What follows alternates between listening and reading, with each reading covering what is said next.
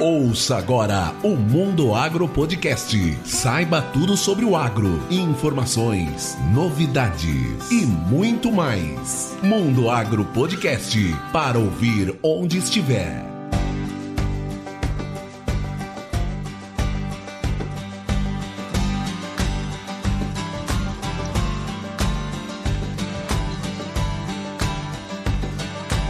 Esse é o Mundo Agro Podcast, o seu podcast sobre o agronegócio. No episódio de hoje, nós conversamos com o engenheiro agrônomo e doutor Christian Luarte. Ele é um expert na cultura do amendoim e irá conversar um pouco sobre essa planta surpreendente conosco. Mas antes de começar, vamos aos nossos recados. Esse é o último episódio de 2020, o episódio número 60. 2020 foi um ano desafiador em todos os sentidos, mas nós continuamos firmes, entregando semanalmente um conteúdo de qualidade sobre o mundo agro no Brasil e no mundo. Muito obrigado a você por estar junto conosco durante todo esse ano de 2020. Você é fundamental para o Mundo Agro Podcast.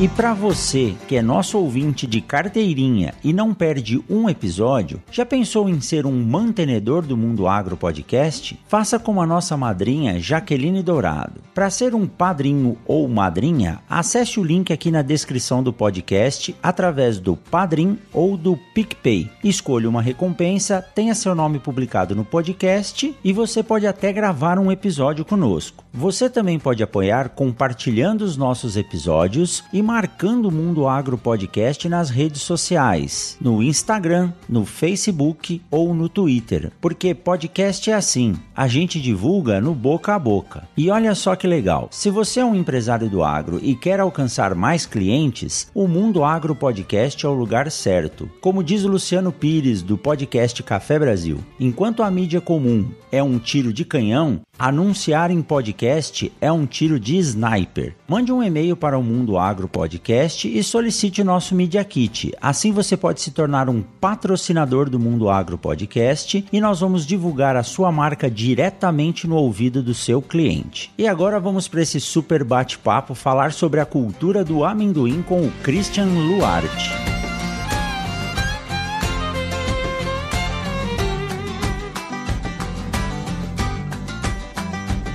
Tudo bem, Christian? Seja bem-vindo ao Mundo Agro Podcast. Olá, professor Rogério. Para mim é uma satisfação e um prazer enorme estar participando aqui do podcast Mundo Agro e estou à disposição aqui para tentar levar um pouco mais de informação dessa cultura apaixonante que é o amendoim para quem tiver um pouco mais de interesse sobre ela. Que joia, Christian. Nós que agradecemos. Christian, você é engenheiro agrônomo, né? Formado pela Universidade Federal de Lavras, fez mestrado e doutorado na Unesp em Jaboticabal, né, especialista aí na área de física de solo, é, tem pós-graduação. Hoje você trabalha no desenvolvimento técnico de mercado da BASF. Mas conta pra gente, como que você chegou nesse patamar aí de especialista na cultura do amendoim? Foi você que chegou até o amendoim ou o amendoim chegou até você? Acho, acho que foi o contrário, foi o amendoim que chegou até mim, professor Rogério. Eu já venho de uma família tradicional de, de produtor de amendoim. Meu avô produzia amendoim amendoim. Meu pai produzia amendoim, hoje meu pai está aposentado, mas ele plantava uma área relativamente grande de amendoim, né? E na universidade que eu estudei lá em Lavras, é uma universidade no, no sul de Minas, que é muito focalizada em café, por exemplo, milho, né? Não se falava nada de amendoim. E aí, como eu tinha uma paixão bastante grande é, com a cultura, a hora que eu fui fazer a minha pós-graduação, eu já tentei direcionar isso num local uh, onde a cultura do amendoim ela é mais representativa, né? Que é o, é o interior do estado de São Paulo, principalmente ali no, no município de Jabuticabal, e para estudar efetivamente a cultura do amendoim, né? Então, uh, eu até costumo dizer que não fui eu que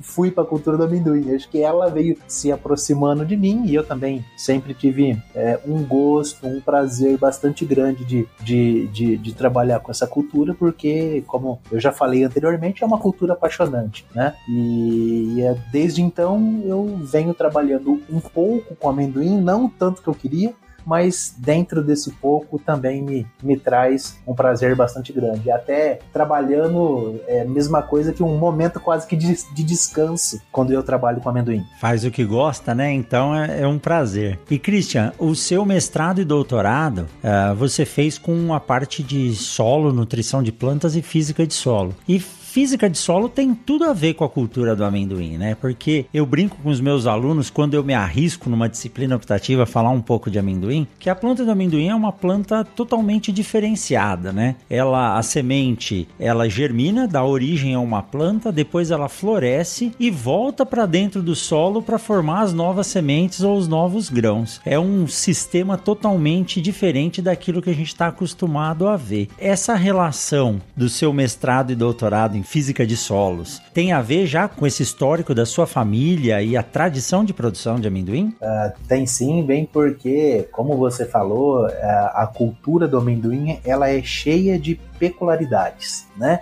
O que torna a cultura é, muito interessante. E esse é um ponto muito importante. Por exemplo, lá no mestrado, a gente determinou alguns parâmetros dos atributos físicos do solo, densidade do solo, por exemplo, resistência à penetração, porosidade do solo, macro, micro porosidade do solo, é, determinantes para a produtividade do amendoim. Né? Qual seria alguns graus é, de alguns graus de compactação de solo que interferem interfere diretamente no potencial produtivo. E aí a gente notou algumas coisas interessantes, professor Rogério. E uma das coisas foi o seguinte, que como o amendoim tem essa peculiaridade, né, de ter um órgão reprodutivo aéreo, porém, depois que ele é germinado, ele cresce a favor de um geotropismo positivo e penetra ali no solo, que é um esporão, o produtor chama de esporão ou PEG, né? Tecnicamente Sim. o nome daquilo é ginóforo, né? E forma a vagem ali numa numa, numa profundidade de 2 centímetros de solo, mais ou menos, 2, 3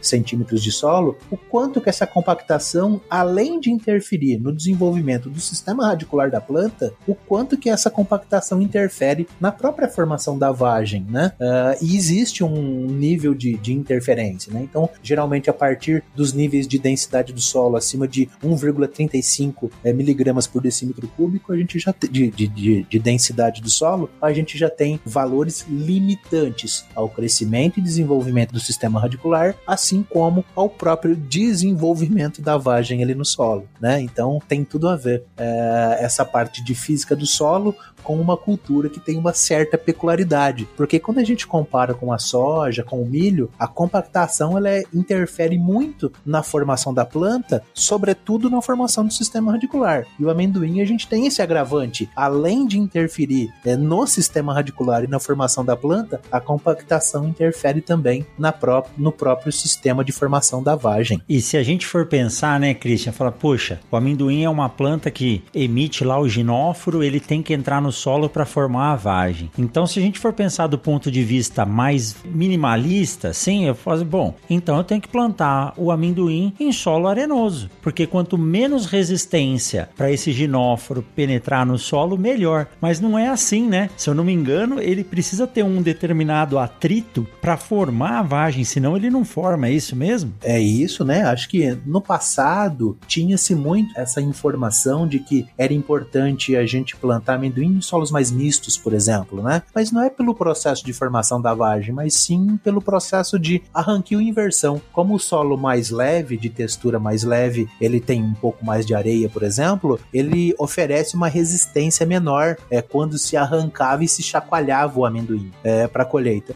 Porém, depois, é, depois de, de algum tempo, a gente viu que as maiores produções era, eram dadas em solos mais pesados, em solos com textura de solo um pouco mais argilosa, por exemplo. Pega ali na região de Jabuticabal mesmo, é muito comum a gente ter 50, 60, 70% de argila os solos e a gente ter as mais altas produtividades, né? Perfeito. Isso aí é a pesquisa que acaba demonstrando, mostrando e demonstrando o que é melhor ou não. Christian, em relação relação à, à, produção de amendoim no Brasil hoje. O Brasil já chegou a produzir muito amendoim. Aí eu lembro depois com a entrada, principalmente uh, da, dessa proliferação da aflatoxina, deu uma diminuída. Como que está hoje a produção de amendoim no Brasil e qual que é o desafio para o produtor ou para o sistema brasileiro produzir amendoim? E eu estou morando aqui no Mato Grosso hoje. Você está já morou no Mato Grosso, mas está no Paraná hoje. Aqui para o Cerrado, nós temos materiais uh, apropriados, desenvolvidos para serem produzidos aqui e a gente consegue inserir nesse período de safra entre novembro e março a produção de amendoim aqui ou tem que ser só irrigado? É boa pergunta essa, professor Rogério. Hoje o Brasil, ele, eu não tenho certinho o número exato, mas ele deve produzir uma área anual de amendoim em torno de 130, estourando 150 mil hectares de amendoim, né? É uma área relativamente grande, porém, do ponto de vista de Mato Grosso, tem alguns produtores que plantam uma área três vezes maior do que isso de soja, por exemplo, né?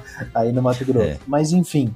É, essa é a área de produção do Brasil, ela está muito estagnada nesses últimos 15, 20 anos, né? Não, não varia muito, não foge muito além dessa área de produção, em torno de 130, 150 mil hectares.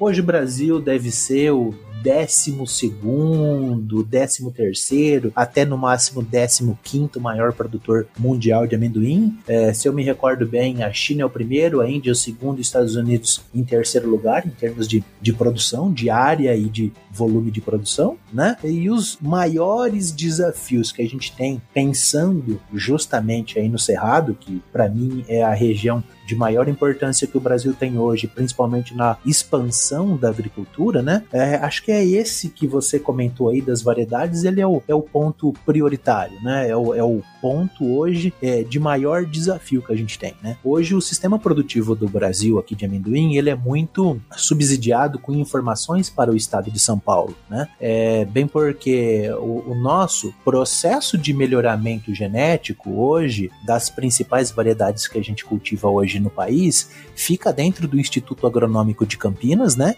E lá tem um melhorista que é o Dr. Inácio Godoy que fez um trabalho, ainda faz um trabalho maravilhoso, acho que 90, 95% das variedades cultivadas hoje e nesses últimos 20 anos é, saíram do programa de melhoramento do, do Dr. Inácio, né? Então, todo o nosso sistema produtivo, ele foi desenvolvido justamente para atender algumas necessidades regionais do estado de São Paulo, que é onde se concentra uh, hoje, se bobear, uns 80% da área produzida no Brasil, né? Então, regionalmente, o sistema produtivo de São Paulo é justamente para atender as necessidades do estado de São Paulo, assim como as variedades. Né? Agora, quando a gente pensa no Cerrado, que é essa região de expansão, de maior importância, por exemplo, esse é um desafio muito grande. Bem porque, de novo, as nossas variedades de hoje em dia, vou citar até algumas aqui: IACOL3, IACOL4, IAC153, IAC155, uma antiga, que é o Runner IAC886, por exemplo, elas são variedades desenvolvidas para São Paulo. A gente hoje aqui no Brasil, a gente tem a Embrapa, né? É,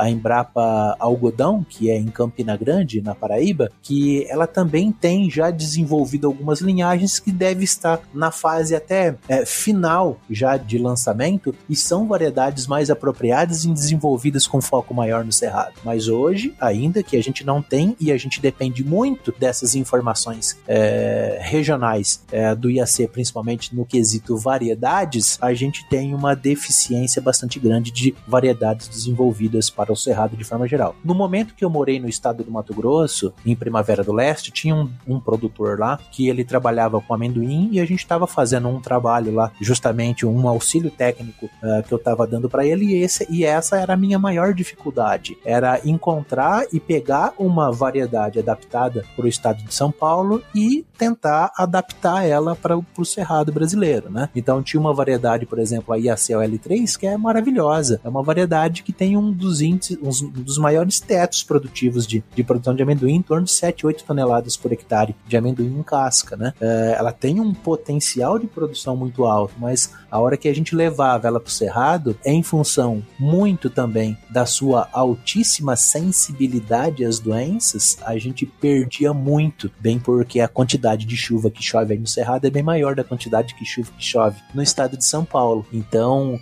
uh, essa condição climática e ambiental ela é muito, favorecia muito o desenvolvimento de algumas doenças para a cultura do amendoim né? E a gente tinha uma dificuldade muito grande, né? Não só com essa variedade, mas com as outras a gente também tinha. Eu só citei essa porque essa era uma variedade que mais se plantava uh, e que e é, é, muito produtiva, era a que mais se plantava e era a variedade que a gente mais tinha retorno, né? em termos de produção. E existe um mercado muito grande, uma demanda muito grande pelo amendoim, não só no Brasil, mas acredito também para exportação, né, Christian? Exatamente. Hoje é, o Brasil ele, ele tem um papel aqui na América do Sul é muito importante na questão de exportação. Ele ultrapassou nesses dois últimos anos a Argentina, que tem uma área quase que o dobro da área de amendoim do Brasil, né? Então o Brasil conseguiu ultrapassar as exportações da Argentina. E uma coisa que solidificou muito é essa esse esse crescimento do Brasil na, na parte de exportação do amendoim foi a qualidade, né? O Brasil ele começou nesses últimos 15 15 anos, ele teve uma, uma revolução muito grande na cultura. A cultura passou a ser muito mais tecnificada, por exemplo, é, os índices de qualidades passaram a atender algumas é, demandas de maior exigência, uh, que fez com que o nosso amendoim ganhasse uma qualidade maior, melhor e, portanto, ganhasse um mercado mais nobre lá da União Europeia, principalmente. É, quando você falou em ganhos e melhoria de qualidade,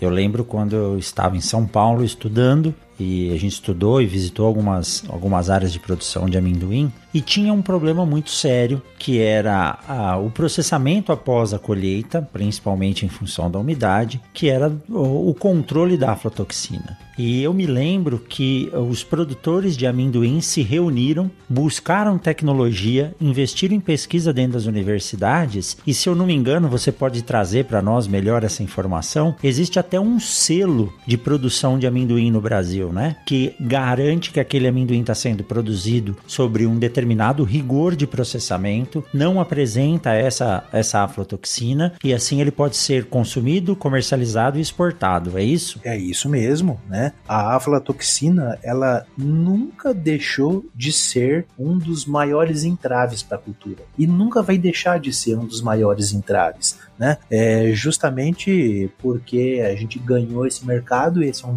um mercado muito rentável para o Brasil, e a gente só vai perder esse mercado se a gente voltar a produzir aquele amendoim do passado, de 30 anos atrás, qual uh, se tinha mais uh, um histórico maior de, de aflatoxina mesmo, né? Mas hoje, para você ter uma ideia, né? É, só falando um pouquinho da legislação, mas até 1996, o nosso limite tolerado de aflatoxina era de 30 partes por bilhão. De 96, de 1996 para frente, essa tolerância caiu para 20 partes por bilhão. Esse nível de tolerância de 20 partes por bilhão é um de, de aflatoxina é um, é um nível aceitável pela Organização Mundial da Saúde, assim como pela FAO. O que fez com que boa parte do nosso amendoim, que até que passou a atender esse rigor, esse critério de exigência de quantidade de aflatoxina em níveis inferiores a esse valor limite, ganhasse o mercado lá fora. Então foi justamente essa tecnificação da cultura ao longo dos anos que fez com que a gente evoluísse muito. E aí, professor Rogério,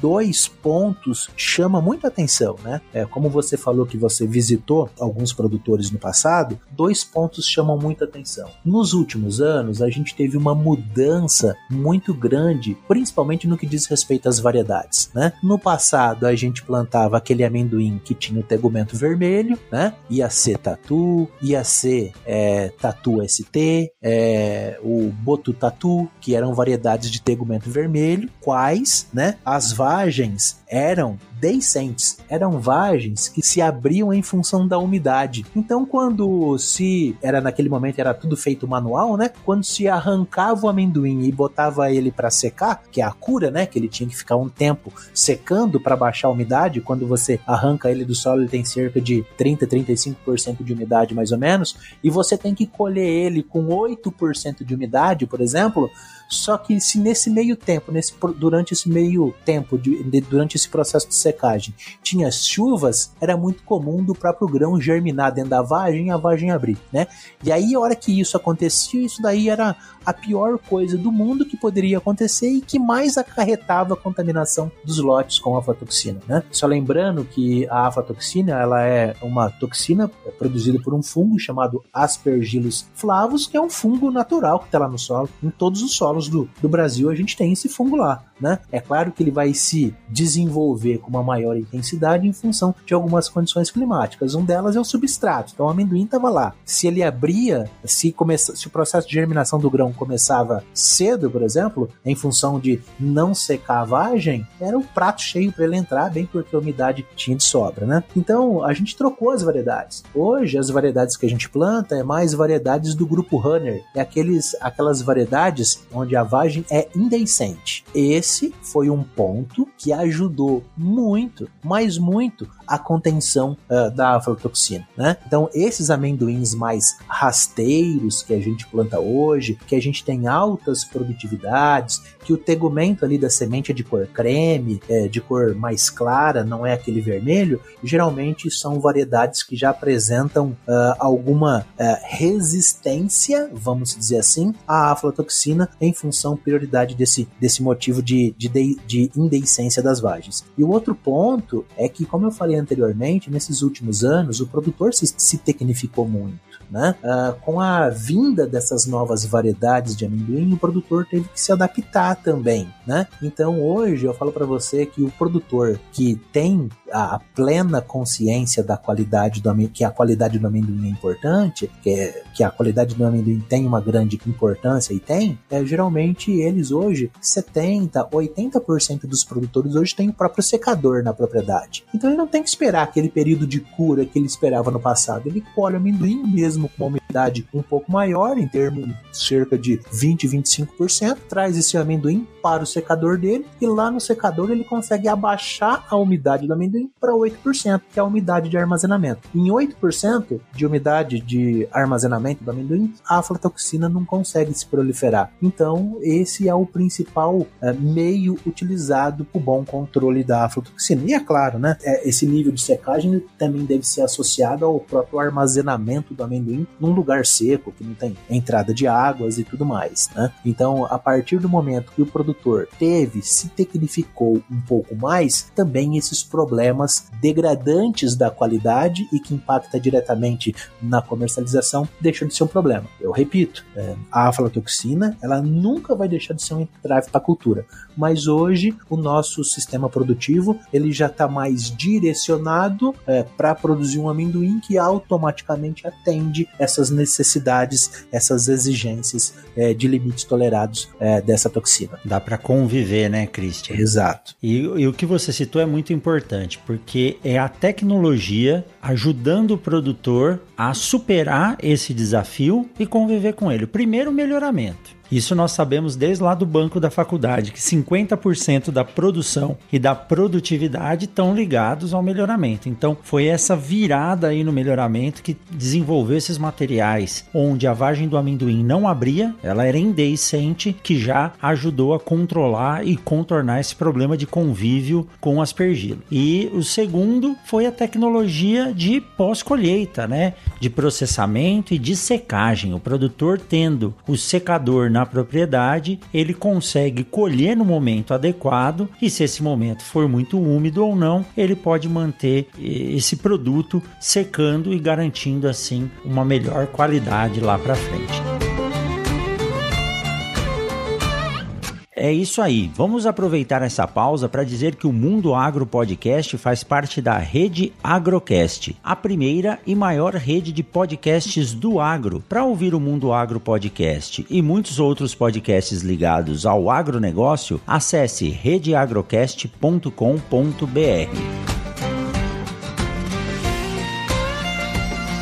que fantástico, viu? É interessante saber que o Brasil tem essa possibilidade de diversidade e diversificação de produção e a gente espera que o investimento e melhoramento nessas culturas aí seja grande e o produtor possa diversificar além da soja, do milho, da cana, do algodão, ter culturas que têm até, eu acredito, um potencial de valor agregado maior do que a soja e do milho. E por falar em, em potencial de desenvolvimento, vamos falar um pouco sobre manejo de doenças e de pragas no amendoim. Bom, doença fúngica é, não é uma que acomete diretamente a cultura, mas pode reduzir a produção. A gente já falou do Aspergillus flavus. Existem outras doenças que atacam durante a fase de produção que têm destaque e importância a serem manejadas no amendoim, Christian? Sim, professor Rogério, e esse é um tema importante porque, é, dentro da minha opinião, esse também é um desafio que a gente precisa superar,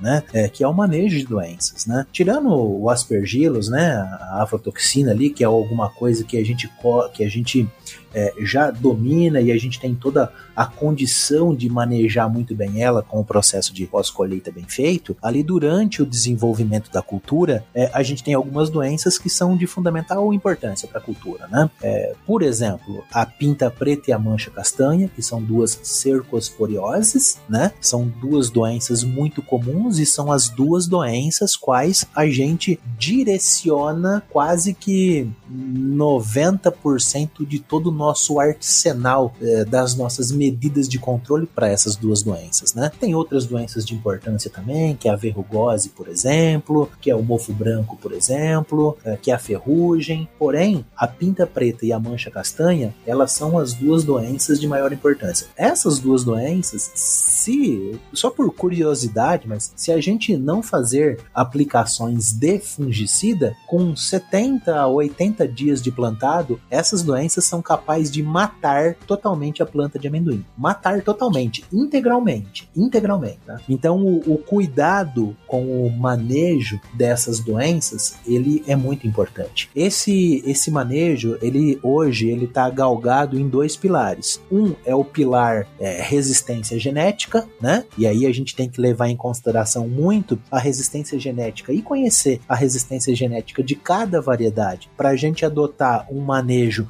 mais apropriado, tá? E o outro pilar é o controle químico. E aí esse controle químico, que é o mais usual que o produtor faz, e esse controle químico devia ser diferente para cada variedade em função da suscetibilidade ou da resistência para cada doença, é, isso daí devia ser diferente para cada variedade. Só que a gente não tem muito isso. No passado, a gente tinha uma variedade chamada IAC Caiapó. IAC Caiapó certo. era o padrão de resistência, era uma variedade totalmente prostrada, tá? Que dava um ciclo de 145, 150 dias, mais ou menos. Hoje não se planta mais ela, mas ela era a variedade padrão de resistência. A gente usava uma menor quantidade de aplicações de fungicida durante o ciclo dessa variedade, mesmo sendo a variedade de maior ciclo que a gente tinha, né? Porém, hoje em dia, a gente tem uma variedade que é a padrão de suscetibilidade, que é a IAC OL3. Essa é uma variedade mais muito sensível às principais doenças. E a principal principalmente essas duas, né? A mancha castanha e a pinda preta. E isso faz com que a gente tenha que concentrar, diminuir intervalos de aplicações e demanda até mais aplicações do que o normal. Para você ter uma ideia, em média, para essas variedades de 135, 140 dias hoje que a gente tem, ia ser L3, ia ser 503, ia ser 886, por exemplo, é, ela tem uma demanda aí cerca de 8 aplicações de fungicida durante o ciclo da cultura. E essas aplicações aplicações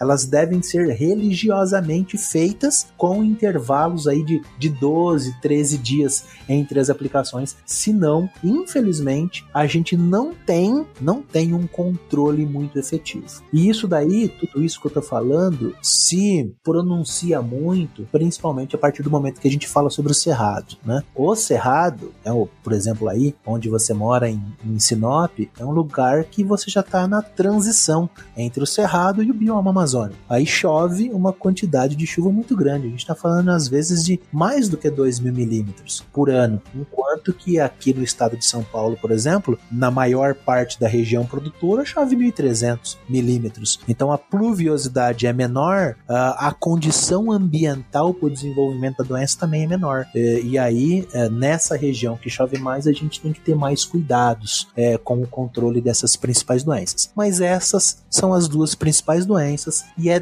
dentro e é para essas duas principais doenças que a gente deve focalizar toda a nossa energia do manejo, tá? E a gente tem que levar em consideração a variedade, porque a sensibilidade entre elas as doenças é bastante grande. E olha só que que interessante. A variedade que você citou, se eu não me engano, é uma que tem maior potencial produtivo, mas ela tem a suscetibilidade a essas, a essas duas principais doenças fúngicas. Como os genes estão ligados, né? E no melhoramento a gente não consegue separar os genes dentro de um cromossomo, então quando você traz algo bom, provavelmente vai vir algo não tão bom junto. E aí a gente tem que entrar com o conhecimento tecnológico para conviver ou manejar de forma adequada o ambiente para que essa doença não seja tão agressiva ao ponto de acabar com a produção, como você citou, né, Christian? Exato, e acho que um complemento a isso que você falou é que o bom melhorista é aquele que tem uma balança na mão. De um lado, a balança tá a produtividade, que a gente quer o máximo possível, uma variedade que tem um potencial produtivo muito alto,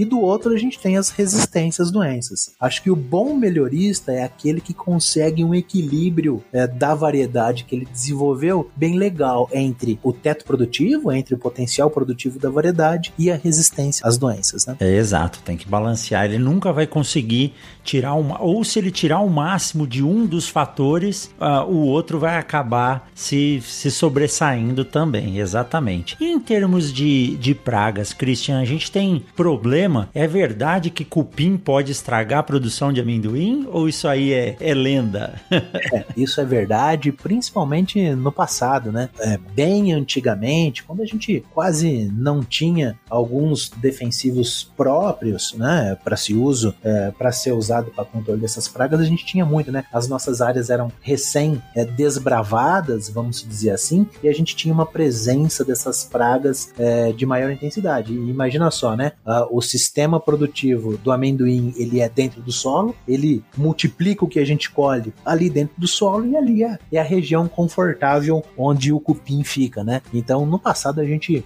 se preocupava muito, né? Mas à medida que foi acontecendo a intensificação de uso dos solos com plantio, seja para outras culturas, com a própria cana de açúcar, com a própria soja, algodão e milho, isso daí foi se diminuindo também, tá? E quando a gente fala das principais pragas hoje da cultura do amendoim, hoje a gente tem duas pragas chaves. Uma delas é o trips, né, que é o conhecido como trips do prateamento, uma praga importantíssima. Ela está muito associado a essas condições mais de falta de água, de períodos um pouco mais secos. E a gente tem também a lagarta do pescoço vermelho, que é uma lagarta específica do amendoim, é, que também é uma praga chave. Então, dentro desse manejo de pragas, a gente tem que levar em consideração essas duas pragas, porque essas duas pragas são as pragas de maior importância. Claro que existe outras, outras lagartas desfolhadoras, ácaros, né, que acontece no geral, é, mas, porém, é, a nós, as pragas de maior importância é o trips e a lagarta do pescoço vermelho, e são as pragas que a gente tem que cuidar mais. Para isso, infelizmente, a gente não tem o pilar da resistência genética para essa para controle dessas pragas, né? E a gente tem que manejar essas pragas de acordo com os níveis de infestação, né? Com o nível de dano econômico, com alguns inseticidas utilizados normalmente. Tá? Era isso que eu ia lhe perguntar, mas nós temos produtos registrados e eficientes tanto para doenças, tanto fungicidas, quanto os inseticidas para essas duas pragas-chave, né? Sem dúvida nenhuma, todos os produtos que a gente usa para a cultura do amendoim hoje tem registro, bem porque se não ter registro, a gente não pode exportar esse e tudo isso é muito bem é, analisado quando o amendoim chega nas, nas unidades de beneficiamento e é feito alguns testes, por exemplo, que a gente consegue identificar níveis de princípios ativos de alguns, de alguns produtos e analisar os teores residuais desses produtos nos grãos e como a gente exporta para um mercado muito exigente, geralmente esses níveis são baixos e a gente tem que respeitar também. E Christian, você sabe dizer, é, hoje em dia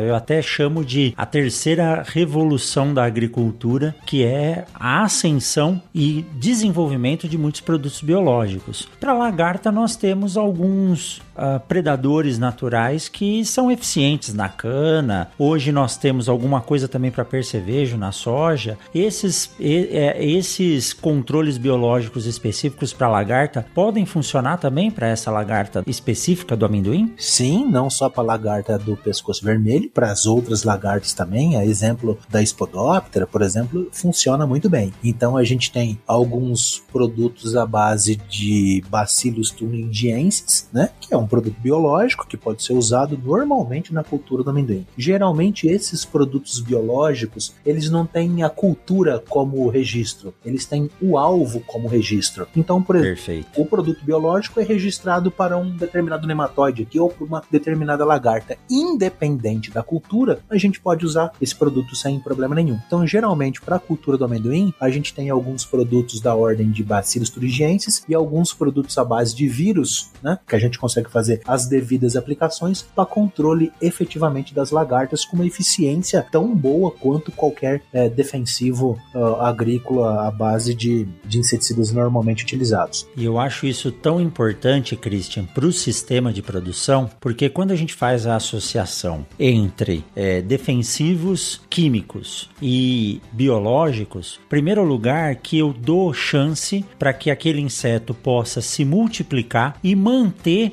a sua raça, a sua variedade que é suscetível ou que, uh, que responde ao químico atuando. É como se fosse uma utilização de refúgio. E muitas vezes o biológico também, ele tem uma especificidade tão grande, mas tão grande. Eu comentei num, num episódio que eu gravei com, com o Dr. Rafael Pita, que é especialista em manejo integrado de pragas na Embrapa aqui em Sinop, que na mandioca existe o baculovírus erini que ele é específico para erinizelo, que é o mandaruvá da mandioca. Então, se aplicou, pegou as lagartas mortas, fez o produto e aplicou, ele vai matar somente aquela lagarta. Então, o produtor hoje, tendo a possibilidade de variar o seu controle, isso é bom para o sistema, para a ecologia do sistema produtivo e vai dar uma longevidade maior aos produtos que a gente utiliza hoje, os inseticidas, fungicidas e assim por diante, né? Com certeza, é, sem dúvida nenhuma, e hoje acho que a maior parte das empresas né, que trabalham com defensivos estão pensando muito, muito, muito uh, nisso. Né? Então hoje a quantidade de produtos biológicos, por exemplo, que a empresa que eu trabalho, que é a Basf, possui, ela é bastante grande. Ela tem produto, por exemplo, para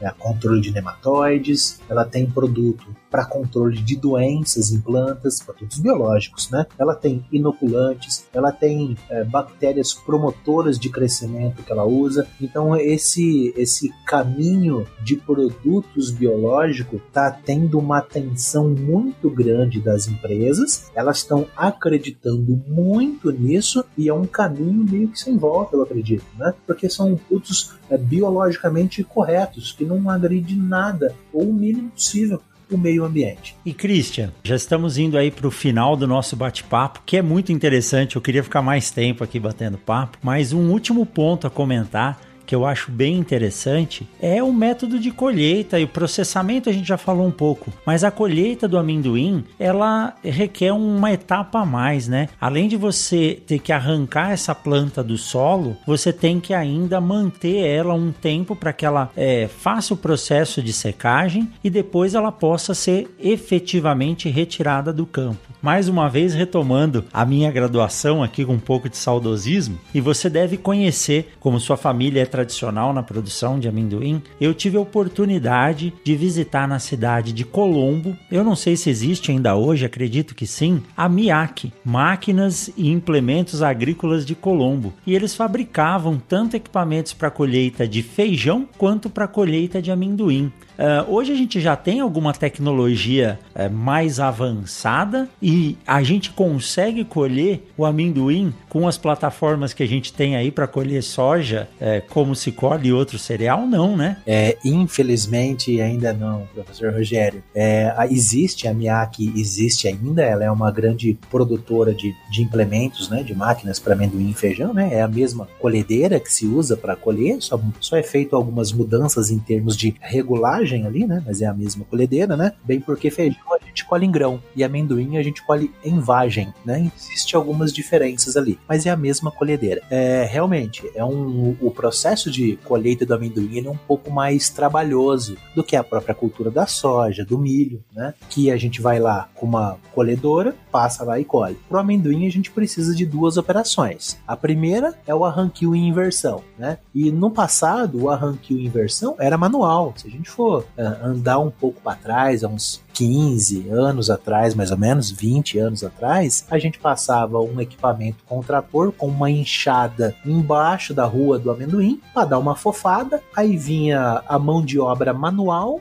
e uh, arrancava ele e botava ele de ponta cabeça, né? Com as vagens para cima, para secar, né? Que é o processo de cura ali. E aí ele ficava uns 5, 6 dias ali curando, né? É, hoje mudou um pouco. A gente tem esse processo de arranquio e inversão totalmente mecanizado. Então a gente tem alguns equipamentos, né? Que é o arrancador invertedor, que ele arranca o amendoim e já põe ele de ponta cabeça. E depois, durante um determinado tempo, nem precisa esperar esse período de 5, 6 dias de cura, a gente espera um pouco menos, né? Bem porque hoje é, o amendoim, o produtor tem o próprio secador, ou o amendoim vai ser entregue em uma determinada cooperativa, que a cooperativa também tem o secador e ela faz a, a secagem do produto. E logo depois que ele fica esse tempinho aí de, de três dias em cura, mais ou menos, que ele consegue abaixar a umidade aí para valores de em torno de 20, no máximo 25%, a gente vem com essa colhedora, né, que é a mesma colhedora de feijão e faz a colheita do amendoim em vagem. E depois ele é levado para o processo de de pré-limpeza e secagem. Então hoje é assim que se procede a colheita. Tem muita tecnologia envolvida, né? Não é simplesmente produzir. Não, tem muita. E ainda assim, ela é uma cultura mais trabalhosa, né? É muito mais trabalhosa do que a soja, do que o milho, né? E imagina só, a soja chega um determinado momento, ela madura, a gente vai lá e faz a colheita, né? Agora amendoim não. Se a gente esperar o amendoim madurar, a gente não colhe nenhuma vagem. A gente tem que colher com todas as folhas verdes a gente só vai ter uma boa produtividade quando a gente conseguir arrancar o amendoim com o máximo de enfolhamento verde ainda. Olha só. E agora a vantagem, Christian, é que tem um bom valor agregado. Como a gente já falou, o amendoim tem um mercado garantido tanto para a indústria alimentícia, para a produção de doces ou de salgados mesmo, mas também para o consumo in natura. Tanto ele em casca quanto ele descascado, salgado processado na forma de, de salgadinho, petisco e assim por diante. Fora que o óleo de amendoim ele tem propriedades químicas organolépticas muito boas e ele é um óleo muito saudável. Me dava até dó quando se pensava em fazer biodiesel de amendoim, porque o amendoim ele é uma oleaginosa pura, né? Ele realmente tem altos índices de óleo na sua semente, né? Exato, a gente tem variedades de amendoim que tem entre 43 e 52% de óleo do peso do grão. Então é metade do peso do grão é óleo. E o óleo do amendoim, ele é um óleo muito nobre. Ele se assemelha quase a um óleo de canola em termos de qualidade. Ele é um óleo que tem uma qualidade muito superior ao óleo de soja, por exemplo, ao óleo de milho, por exemplo né? E a gente poderia usar ele com isso também. Você falou muito bem da, da rentabilidade, dessas vantagens do, do consumo do amendoim, né? E ele tem propriedades é, alimentícias muito boas, né? Mas eu queria lembrar de algumas outras propriedades e, e benefícios dele, professor Rogério, no que diz respeito a benefício para o sistema de produção em si, né? É, o amendoim, ele é uma leguminosa que fixa nitrogênio da atmosfera. Então ele tem uma alta capacidade de pegar o nitrogênio que não está disponível e colocar no solo dentro do sistema em uma forma disponível para o aproveitamento aproveitamento das plantas. O outro ponto importante é que ele, e aí para o estado do Mato Grosso, ele se encaixaria como uma luva Porque ele é resistente a todas as raças de meloidógene incógnita, de meloidógene javânica e de nematóide do cisto da soja as três principais espécies de nematóides difundidas no estado do Mato Grosso, o amendoim é totalmente resistente. Então, quando a gente emprega o amendoim numa possível rotação de culturas, automaticamente a gente vai estar tá controlando esses nematóides do sistema. E ele tem uma, uma ótima capacidade também de aproveitar uma adubação em, em regiões do solo mais profundas, por exemplo. Ele, ele é um reciclador de nutrientes muito potente. Quando a gente coloca ele no sistema de rotação de cultura, culturas, aqueles nutrientes que estão naquelas camadas mais profundas, quais a soja, o milho não consegue pegar, ele dá um jeito de pegar aqueles nutrientes e trazer para a parte aérea e depois vai ficar mais fácil para as culturas do ano seguinte aproveitar esses nutrientes. Então ele é uma cultura que traz inúmeros benefícios para o sistema produtivo, principalmente quando a gente está pensando num sistema produtivo que a gente tem uma diversificação muito pequena, que é aí do Mato Grosso, que a gente tem só a soja, só o milho e em partes do estado um pouco de algodão também. E olha só, o manejo e o controle da população de nematóides nos solos aqui do Mato Grosso, não só do Mato Grosso, mas do Brasil inteiro, é tão importante que eu falo para os meus alunos. Duas coisas que eles têm que aprender para ser um verdadeiro agrônomo daqui para frente: é trabalhar com rotação de cultura e saber manejar nematóide. Nematóide, é, eu dizia que era o problema do futuro, mas nós estamos vivendo ele hoje. E se nós temos no amendoim, em primeiro lugar, a capacidade de injetar nitrogênio no solo, segundo lugar, a capacidade de controlar a população desses nematóides, ele já tinha que estar no meio do nosso sistema, fazendo rotação de culturas aí, com outras culturas além da soja e do milho, né? Olha só, vamos trazer o amendoim para o Mato Grosso e vamos colocar ele no sistema produtivo, né, Christian? Isso aí.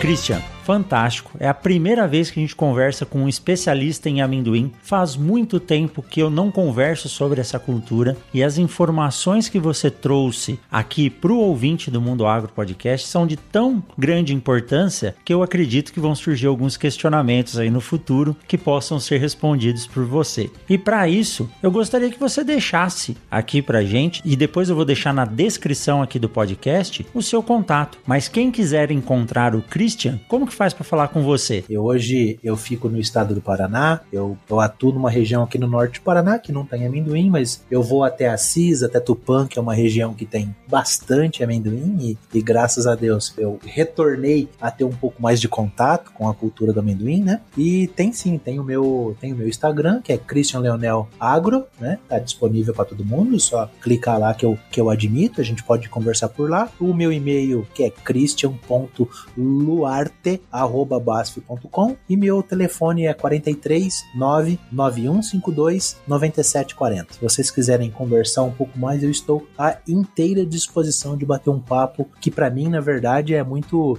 prazeroso e satisfatório conversar sobre essa cultura que eu sou apaixonado. Christian, muito obrigado. Eu espero que esse 2021 seja muito produtivo e menos problemático para nós. E o que eu desejo para todos vocês é uma ótima safra e um feliz 2021. Muito obrigado, Christian. Um forte abraço e nos vemos por aí. Tchau, tchau. Tchau, tchau, professor. Fica aqui o meu agradecimento e o meu carinho por esse convite. Muito obrigado.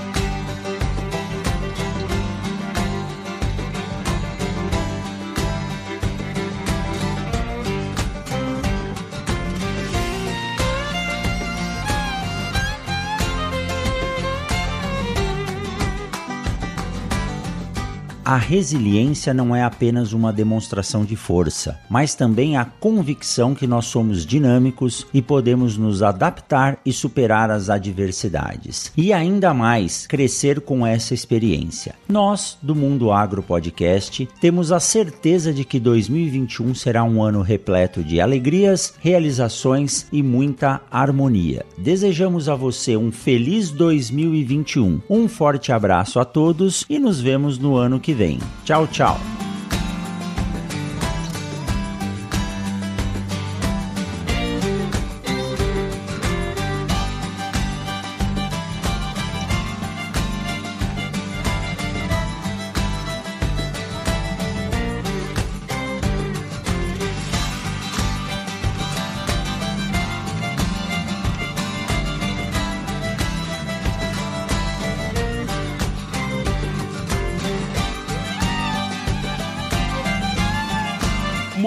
Agro Podcast para ouvir onde estiver.